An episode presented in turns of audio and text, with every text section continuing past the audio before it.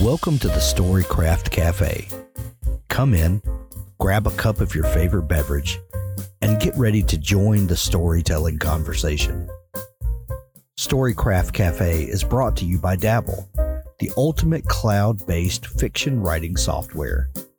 Here we're going to bring together storytellers from all walks to encourage and empower you to craft your best story. Hello, everyone. My name is Grace, and I'm the community manager here at the Storycraft Cafe. If you have not already joined us in the cafe, I would like to personally invite you to our community. We have so many awesome things going on this month. We have totally revamped our writing group program to include a writing group marketplace where you can browse open writing groups or decide to create your own.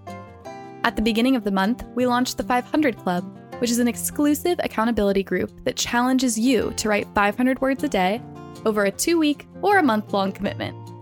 Finally, this month we launched weekly communal word sprints that are open to all crafters. As of this moment, we have four sprints happening per week, and we are ranking out words. If you're interested in joining our community, you can find us online at storycraft.cafe. That's S T O R Y C R A F T dot C A F E. Thanks so much for listening, and I hope you enjoy this episode. It's Monday, and that means once again it's time to join us here in the Storycraft Cafe for another great author interview. Today we have Helene Wecker who talks to us about about writing modern fantasy built on ancient myths. This is a fascinating conversation. I know you're going to love it. Before we get over to Helene, though, let's listen to Melissa de la Cruz talk about writing fantasy for a YA audience I think, you know, you have to, you know, since I am a YA writer, I, I do like to write about teenagers and about that time in your life when you're discovering things and you're trying to figure out who you are and what you want to do, but the world is still so new and open and your whole life is in front of you. And then you, when you transfer that to the fantasy world, um, you know, it, it, it feels uh, very natural um, because so much even with Game of Thrones, you know, when it starts uh, with the Starks, you know, they're all quite young. Um, I think uh, Jon Snow was maybe like 14 or 15 when he sent to the wall. So, so it just it does feel natural to start at that point um, in the characters' lives. Um, even with Lord of the Rings, you know, with Frodo and and his friends, they felt you know, young to me, that they were young men, you know, kind of just starting on their lives. Um, and, uh, and it is about, you know, okay, there's magic, there's, you know, danger, you know, but there's also growing up. Uh, so it, it feels, you know, it, it, almost feels like fantasy is for a YA reader because um, I read those books when I was a teenager. They just felt really natural. I feel like this whole kind of new kind of marketing sections we've been placed into, like why it's so big. But, you know, as James Patterson said, you know, a lot of books are for nine years old to 90. You know, once you can read, once you can comprehend, you know, there's a lot of books um, out there. So I think there is that um, general reader for fantasy um, that uh, you don't have to just be 15 or 13. You know, you can be 50 and still enjoy it. Today, I'm super excited to uh, have Helene Wecker on the show with me. She has a fantastic new book. It's not exactly new, but it is uh, newly released in paperback. It's called The Hidden Palace, a novel of the Golem and Jinni. And what a fun book. Uh, what a what a lush, deep, um, immersive experience this book was. And uh, I, I, can't wait for everyone to pick up their copy of it. Uh, welcome to the show, Helene. Well, thank you so much, Hank. Thank you for having me on, and thank you for your kind words. Absolutely, um, Helene. We uh, we have a couple of questions that we that we vary um, when we start the show, and um, uh, you know, great ways to start conversation. Um, what is your first memory of wanting to be a writer or storyteller? Oh gosh. Um, my first memory of wanting to be a writer or storyteller, I think has is is sort of tied up with the first book that I really fell in love with, which was um, a book called Myths and Enchantment Tales. And a, I don't think it's still around. It was one of these. I, th- I think it was either you know British. It was like written probably like the 30s or 40s. It was this um, uh, bowdlerized selection of Greek and Roman myths for children that left out all the the, the dirty and gory bits. Um, and it was this the, the book itself was this, this sort of thin hardcover with these absolutely beautiful art deco illustrations. And i memorized that thing. Um, i read it over and over again. And it wasn't until much later till i was an adult that i realized that i think that book did a lot of sort of the map making for me of storytelling. Um, and it you know just got a sort of sunk into my dna and i ended up going from there and and falling in love with a lot of the sort of sci-fi and fantasy that reproduced i think a lot of the structure of um, of of those those myths those you know really old you know, sort of like like the the dna um, you know get, gets fed into you know tales as as you go on and tales of of the impossible or the improbable or or the fantastic. Um, and so I, I, ended up i think probably like my first stories that i wrote were really bad fan fiction of of you know star trek and doctor who and and a lot of the um sort of going out and exploring and and and finding difference uh, sort of stories. Um and yeah i think yeah it's it, it all got tied up together. And and i remember just reading that book over and over and then talking to you know my parents about it or my brother um, and and seeing you know and then when you would you know people would use references to you know the greek myths like a herculean uh, you know struggle or something like that i'd be like oh i know who that is. You know you see statues of atlas holding holding the globe and and i it felt, it felt like secret knowledge. It felt like you know i was seeing bits of it all over. So i think that all just sort of tied together I love that. Um, so, having this early experience with, uh, you know, these these old myths, and and you start kind of seeing how a lot of these things, uh, you know, have filtered into our modern understandings of things. Um, were were they? Uh, were you interested in myths from all over the world? What what was it that uh, that when you finally decided to write this story, what was it about the the golem and, and the genie that that really uh, captured your imagination? So, you know, I think you know you, said you, were you interested in, in, in myths from all over the world? I think.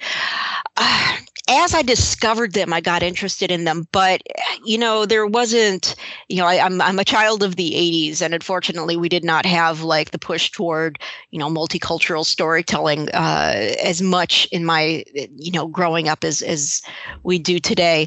Um, so when I found them, you know, as I I, I grew up, I was interested in them.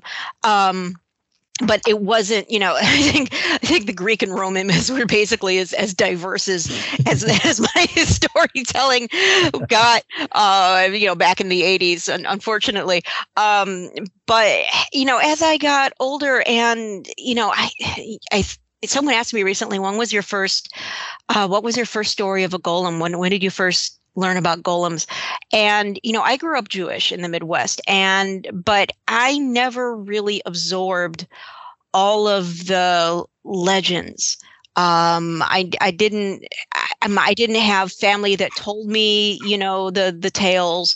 You know i had you know some you know, at Sunday school or or wherever I got a few like Isaac Bashevis Singer, uh, Singer stories or Shalom Aleichem stories, and you know the stuff that had been sort of boiled down for kids, maybe a few things. But golems had always sort of been around, but I didn't know where they I don't know where they they came from. I, you know, my, my grandparents didn't tell me they they they left all that stuff behind in the old country. You know, that wasn't something that um, that yeah. that they talked to me about at least.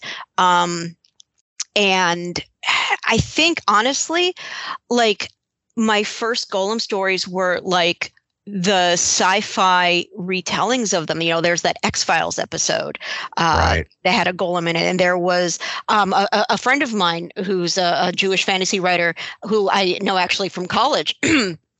she wrote a golem story that was the first female golem I'd ever seen. Her name is Naomi Kritzer, um, and so, but I never read like um, oh gosh, uh, he, she, and it. I never read um, the, I blank on everyone's names.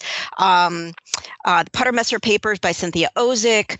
All of those like came later. So when, so it was more like the this idea of golems that sort of existed out there in the ether that I never, that I didn't have like a really firm hold on um, until I started doing the research and writing as, as part of this. Um, and for for Jinn, it was really the same. I had the you know the the Americanized, Westernized, uh, you know Aladdin and and right. and Thousand One Nights, and I Dream of Jeannie, and all of that. And so I, I knew enough to know that that was what the West had done to these stories to some extent.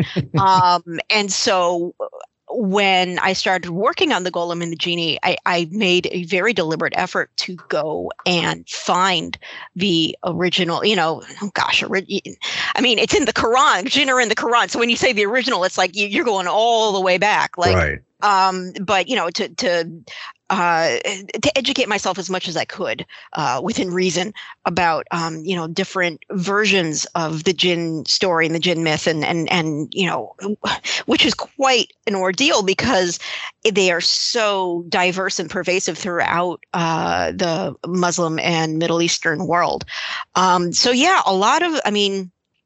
It, it, I think I, I sort of I spent a lot of my life as a, a sponge, just sort of soaking up random stuff. But then once I got to the job of actually deliberately sitting down and doing the research, that was like a whole other education.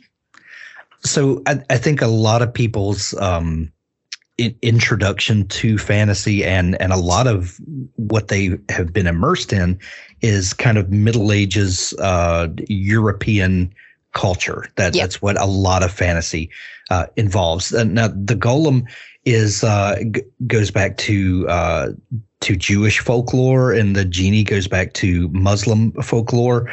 Um, first off, um, when you really got excited about these these characters, these um, kind of archetypes, where did you go to to really dig into to kind of um, shed some of that Western influence that that had been kind of crept into these uh, story archetypes, and to really dig into who they traditionally were and and the rich history that comes with them. You know, it's hard. Um, I know that as a as a, a, Western woman, an American woman who does not read or speak Arabic, there's only so much I can get to the original because it sure. is still going to be filtered into English and and right. and through various translators, um, many of whom were deeply problematic in their own ways. Um, but I went online and found a lot of uh, scholarly articles from. Uh, you know, like the early 1900s of uh, sort of explorers. Basically, the when sociology and and um, you know cultural studies started to actually become a thing, and when people were starting to actually take um, non-Western cultures you know seriously to to some extent at not as like we're going to go and tell them how silly they are but we're going to go and actually write down what people are saying. Um, and and then you know see if we can figure out like a cosmology behind it or you know how this relates to their larger society. So um, you know there's one guy who you know went to all the the little villages in in um, uh, um, in Lebanon on, on well what was then sort of the region of Lebanon and is now like the the, the country of Lebanon, um, and wrote down all of the folklore. You know, he would just like sort of walk around the town and and find out, you know, what people, you know, oh, don't go to that well. That's where the jinn are. Okay, well, how do you know? And well, because you know, strange things happen there, and all you know, all that sort of local lore um, and sayings and and and superstitions and you know okay why do you uh, blue blue beads and iron beads? You know why do you tie those around your baby's necks? It's to keep them safe. It's you know like the evil eye. And so I you know just all the little some of it you know just being like the day to day details um, that you know the things like that that we don't even sometimes think about in our culture anymore like putting a horseshoe over your door you know that's still you can still see that even if it's not like a real horseshoe there's like an architectural feature. Will be like a little arch over a door? Well that's you know to to keep it originally that was um, it was because it was iron, and that was what kept, the fairies out. And and you know, going back to to Western and and and British Isles and all of that. And what's really fascinating to me is that uh, both the West and the East have this same um, thing about iron that um, that jinn are allergic, you know, sort of uh, quote unquote to iron. It's like their kryptonite. And so I would start to see how there's like these little connections between. It's like, oh, oh, well, this is similar already.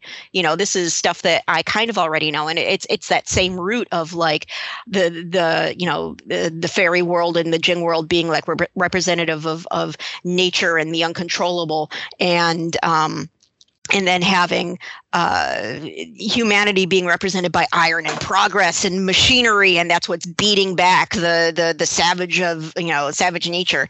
And so when when you start to see that stuff, it's like, oh, okay, well, this isn't so different, and I can start to relate this through those little details and and make it um, in, into something that you know feels sort of woven through the fabric of of the characters' lives so when we're we're dealing with Jewish culture and Muslim culture, um, we're we're talking about cultures that originally were very close geographically, mm-hmm. um, and that share a lot of cultural um, uh, touch points. A, a, a, lot of the the culture kind of overlaps between the two. Um, have you seen in in your your research and your kind of familiarizing yourself with these concepts, with these characters? Um, it, has there been much overlap uh, in in the past in, in genies and golems that kind of uh, occupy the same space and occupy the same stories? Well, not um, on the golem side. A lot of the golem myth um, comes specifically from uh, Middle Ages European Judaism. Gotcha. Jewish culture. And so, and a lot, in fact, of the stories that we now look at as like the, the, uh, the most classic golem stories of the Middle Ages are actually um, more modern inventions from like the 1800s that were said to be the uh, you know it's like it's ah oh, this is an old tale. This is an old middle ages tale. Well no you just sort of invented it about you know 20 minutes ago. Um, and so that uh, you know, the, the, if you really dig into the scholarship of it, you can see that, like, apparently, because I'm no scholar, but what I what I what I've read is that um, you know, a lot of the stuff, it's like, eh, some of it's all other stuff that had the serial numbers filed off and got rewritten. And, and you know, the Thousand One Nights is exactly the same thing. Um, but the thing that is really cool that I really wish that I could have figured out a way to put into this um, into the second book that I haven't, that I I, I didn't, and I'm, I'm still sort of banking for later, is how much um, jinn were also a part of just, just sort of the, the, the fabric of uh, Jewish Middle Eastern life. Um, because it is like the regional myth and it gets worked into you know Jewish stories from um, from the, the Middle East, from you know basically the, the the Jews who stuck around and and um, you know never you know who were either like went to Spain and, and became Marranos or who who like you know stayed in, in Yemen and and you know various other countries and you know Iran and and and Jordanian Jews and and all of those um, Iraqi Jews um, this was all jinn were always part of of their life. And i had a woman who was an uh, iranian jew i think came up to me at a reading once and she would tell me about how uh, her grandmother um, would be, you know, was known for her dancing. And at weddings, she would start to dance, and then she would get like, you know, she would just start spinning in circles and and and get, you know, basically into a trance. And, and other people would say, "Oh, the jinn are in her now," and it's like I yeah that that of course it, it was just sort of like eye opening to me. Of course, that would be a part of Jewish life in the Middle East because it's basically you know the local folk you know folk stories, folk religion that gets absorbed the, uh, into uh, you know the codified religion, and it, it, ends up being in that sort of overlap between uh, mythology and and uh, religion and folklore, and there's all that just sort of mushed together that becomes uh, you know, just sort of a fabric of part of the fabric of everyone's lives. And so I really need to to figure out a way uh, to put to to get that into a book at some point because I just think it's so fascinating. So you've got these mythical um, creatures uh, that that you've become fascinated with, and, and you see the interconnection and the interplay that that could um, happen between them then you take those characters and you bring them to uh, to America and and in the past, but not not uh, not the ancient past. Um, you know, a, a, past that our parents and grandparents uh, could have experienced. Um, what was it that what was that that initial spark of an idea? You know, hey, I could take these characters, I could bring them to uh, to the to the Western world, to America, in a semi-modern setting, and then you know see what hilarity ensues. yeah, and and that is basically what happened. Um, you know, I really sort of backed my way into it. Um, when I think about how it happened, it was sort of there wasn't a lot of deliberation about it. It was almost like this thought experiment that turned into a book. Because what happened was that I was um, I was at Columbia and it, it and uh, Columbia University in New York. I was getting my um, my master's in in creative writing, and I was writing these very real, you know, sort of like the MFA Carver-esque short story, very realist, lots of um, you know small emotional epiphanies sort of uh, stories that were taken from real life stories that were from my husband's family and and my family. You know i me growing up jewish in suburban chicago him growing up arab american and and and you know 45 minutes away from me.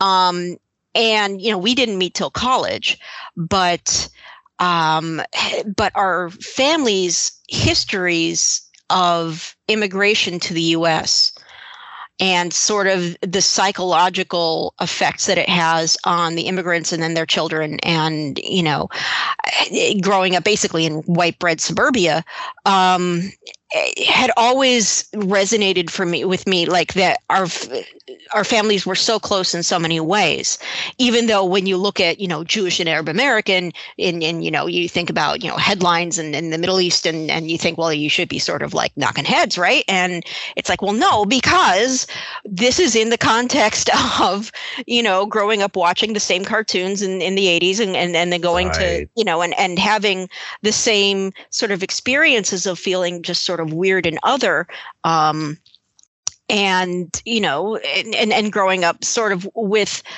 this cultural history, this family history of, of like an emotional resonance with a place that you've possibly never even seen because, you know, that's where your family is from, but it's not where you're from.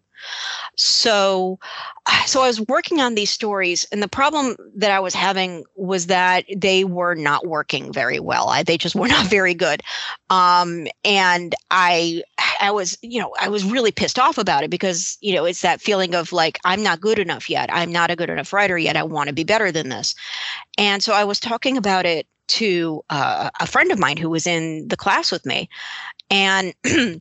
she basically at one point turned to me and said helene why are you doing this? Why are you writing these very you know subtle emotional realist tales when i i know what a nerd you are. I've been to your apartment. I've seen your bookshelf. And, and you're always talking in class about all of you know the uses of the fantastical and literary fiction and and this and that. And that's so why aren't you doing that? Because that's where your heart is. And I I honestly hadn't, you know, to this day, I'm like, why didn't I do that? I have no idea why. And I think I was just too intimidated by going to Columbia. And it was like, well, I can't be writing that stuff here, you know, and it wasn't like anyone told me that. It was something I, you know, sort of put on myself without even realizing. Um, so I basically like wandered home to my apartment and and sat there as like, okay, so what if what if I do that? What if instead of like the Jewish girl and American and and, and Arab American boy who'd been like sort of like threading through these stories, okay, we're we're gonna Neil Gaiman this. We're going to what if we make them a girl golem and a boy genie? And okay, well, well, I could just sort of see them you know, j- just standing there. As soon as I said that, I was like, okay, well, there's there's there you guys are. There's it was like this tall woman uh, who looked sort of shy and unsure of herself, and this this equally tall man who had this sort of bad boy look around to him. I was like, okay, so where are you guys? You know, what what what do I do with you? Um, and because I, I think because I was thinking about it in terms of, of, of like folklore and, and immigration together, that sort of suggested an Ellis Island sort of setting to me. Um, so I was like, okay, well, I'll put you in Manhattan at the turn of the 20th century, and you're just going to sort of wander around until you find each other. And so I sat down and wrote that day like the first 12 pages of what would later later become the golem and the jinni. Um, but i had no idea what i was doing. I had no idea about you know 20th century you know early turn of the 20th century american life. I was i was just sort of like skimming over the details because i didn't know what they were. I'm like how do people live? What what you know what what do you eat? What how do you know what time it is if you know there aren't like people don't have wristwatches yet so oh, I'll just leave that stuff out for now. So I brought it, you know, I, I wrote about a dozen pages and I brought it to a workshop and and everyone you know read it and got back to me and said well this is this is the most interesting thing you've you've shown us so far. Uh, you know so thank you for that. This is better than the other stuff. Um, but this isn't a short story. This is a novel and we think you should know. Um, and I did not believe them at first. I was like, no, this is just like a fun short story that I'm going to get out of my system. And then I'm going to go back to, you know, the real work. And then it, the story, it was like, it got longer and longer and longer. And it felt like there was just more and more that I wanted these characters to do. And the story, itself started to get interesting in those details that I didn't know yet. It was like, okay, how do you actually go about disguising yourself as a human in 1899 New York? What how do you get an apartment? How do you you know what what what do you do? How do you get around town? What what sort of job would you have if you're a golem? You know if you're like a girl golem who you know you, you can't exactly go down to the uh, to the docks and say hey i'd like to be a stevedore and and like haul things around all day because you're a woman. So you have to figure out how to do something that you know is going to take that physical urge of like being a, a creature that's made for work um, and and translate and, and, but also like do something that like women are allowed to do. So i made her into a baker and then i put her in a bakery. And now i've got this whole world of the lower east side with like this popular bakery that she's seeing everyone come in and out. Now i have to read about the lower east side. So everything just sort of unfolded bit by bit and turned into this giant world that i got a very invested in and wanted to show everyone.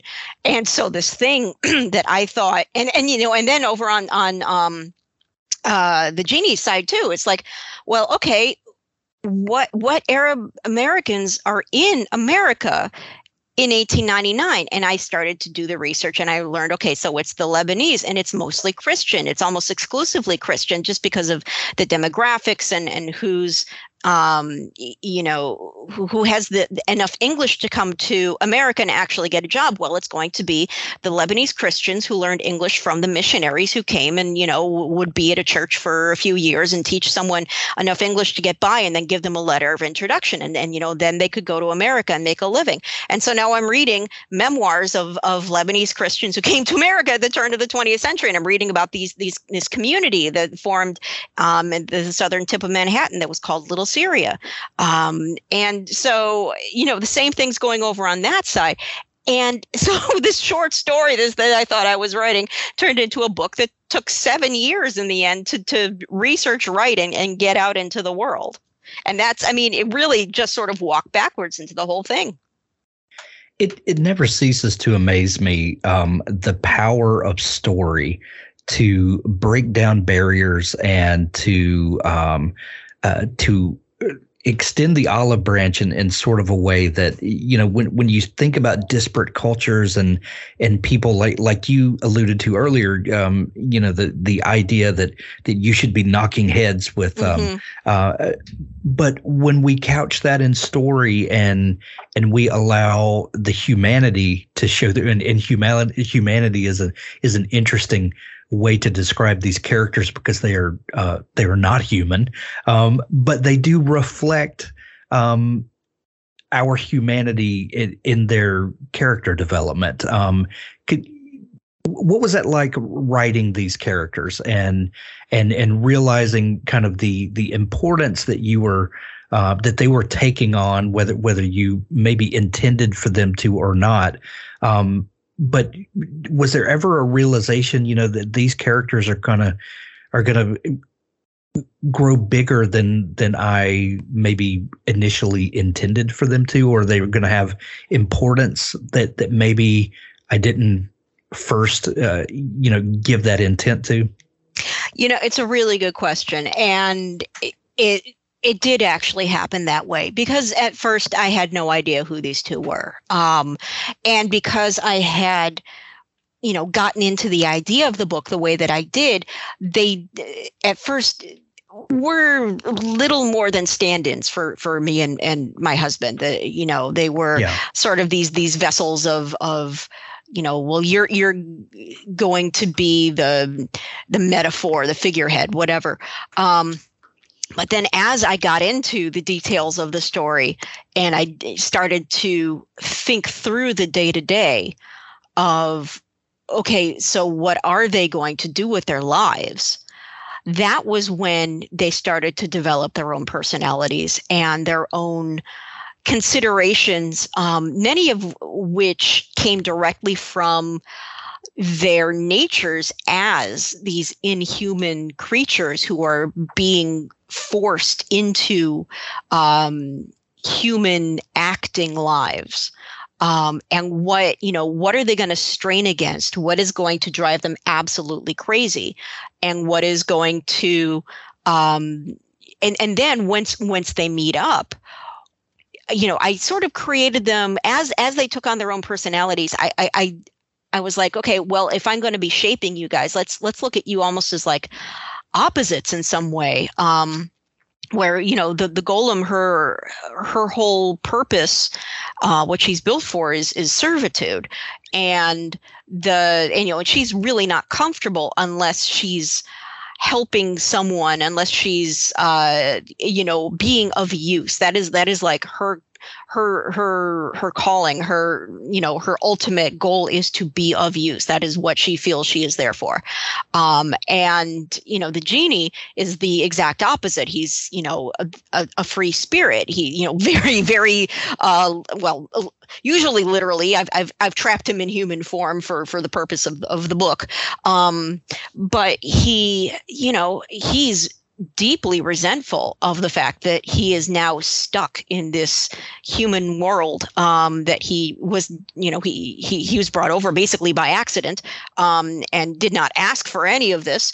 And he, but he's like, well, I'm, you know, I, I guess if I'm here, I need to make the most of it, but I'm not exactly going to be happy about it. Um, so when these two meet you know he has he has uh, feels he has no obligation to anyone or anything.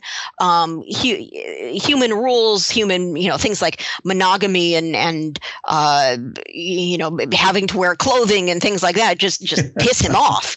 Um so when so when these two get together they you know I, I basically i was able to design them to react to each other where it was like these two are going to be like oil and water and they are going to do nothing but argue about it. But the overarching thing that is going to ally them and keep them together is that they are the only ones who know what the other one is going through.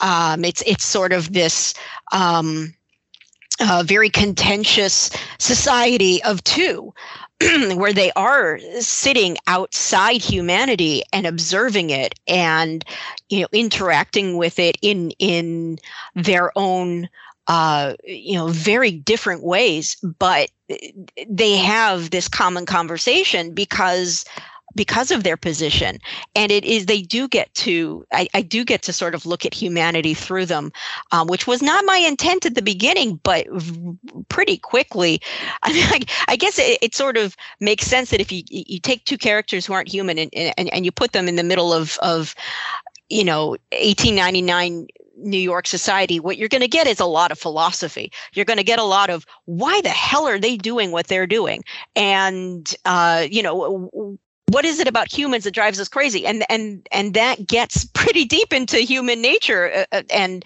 and societal rules and and you know stuff like that and and different perspectives on it.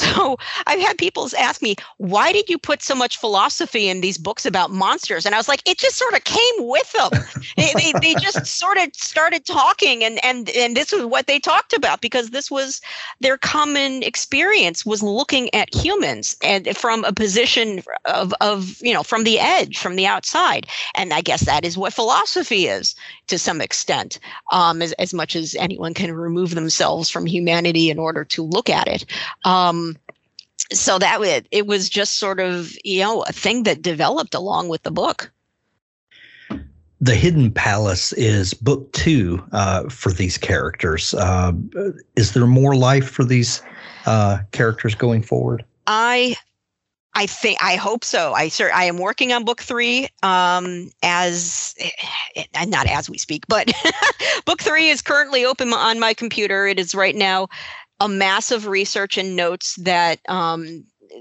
don't make a lot of you know well hopefully they make sense but there isn't it, it, it's a skeleton right now with pieces missing and i'm sort of slowly building it.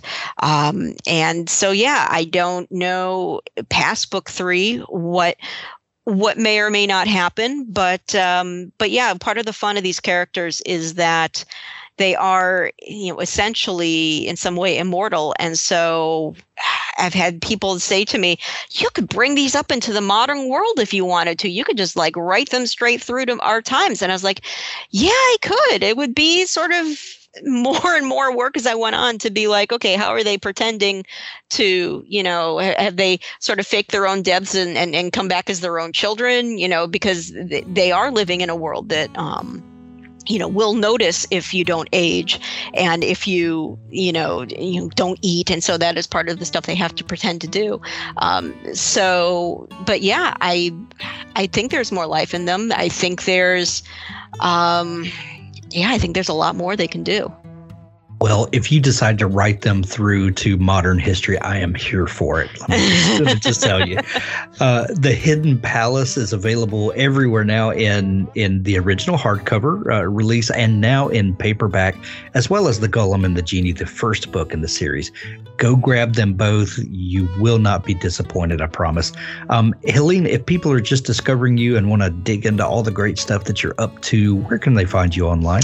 They can find me at helenewecker.com. I'm also on Twitter and Instagram. Um, and I, I, can't remember exactly if it's Helene Wecker or Wecker H, but I am the only Helene Wecker out there. So just search on me and you'll find me.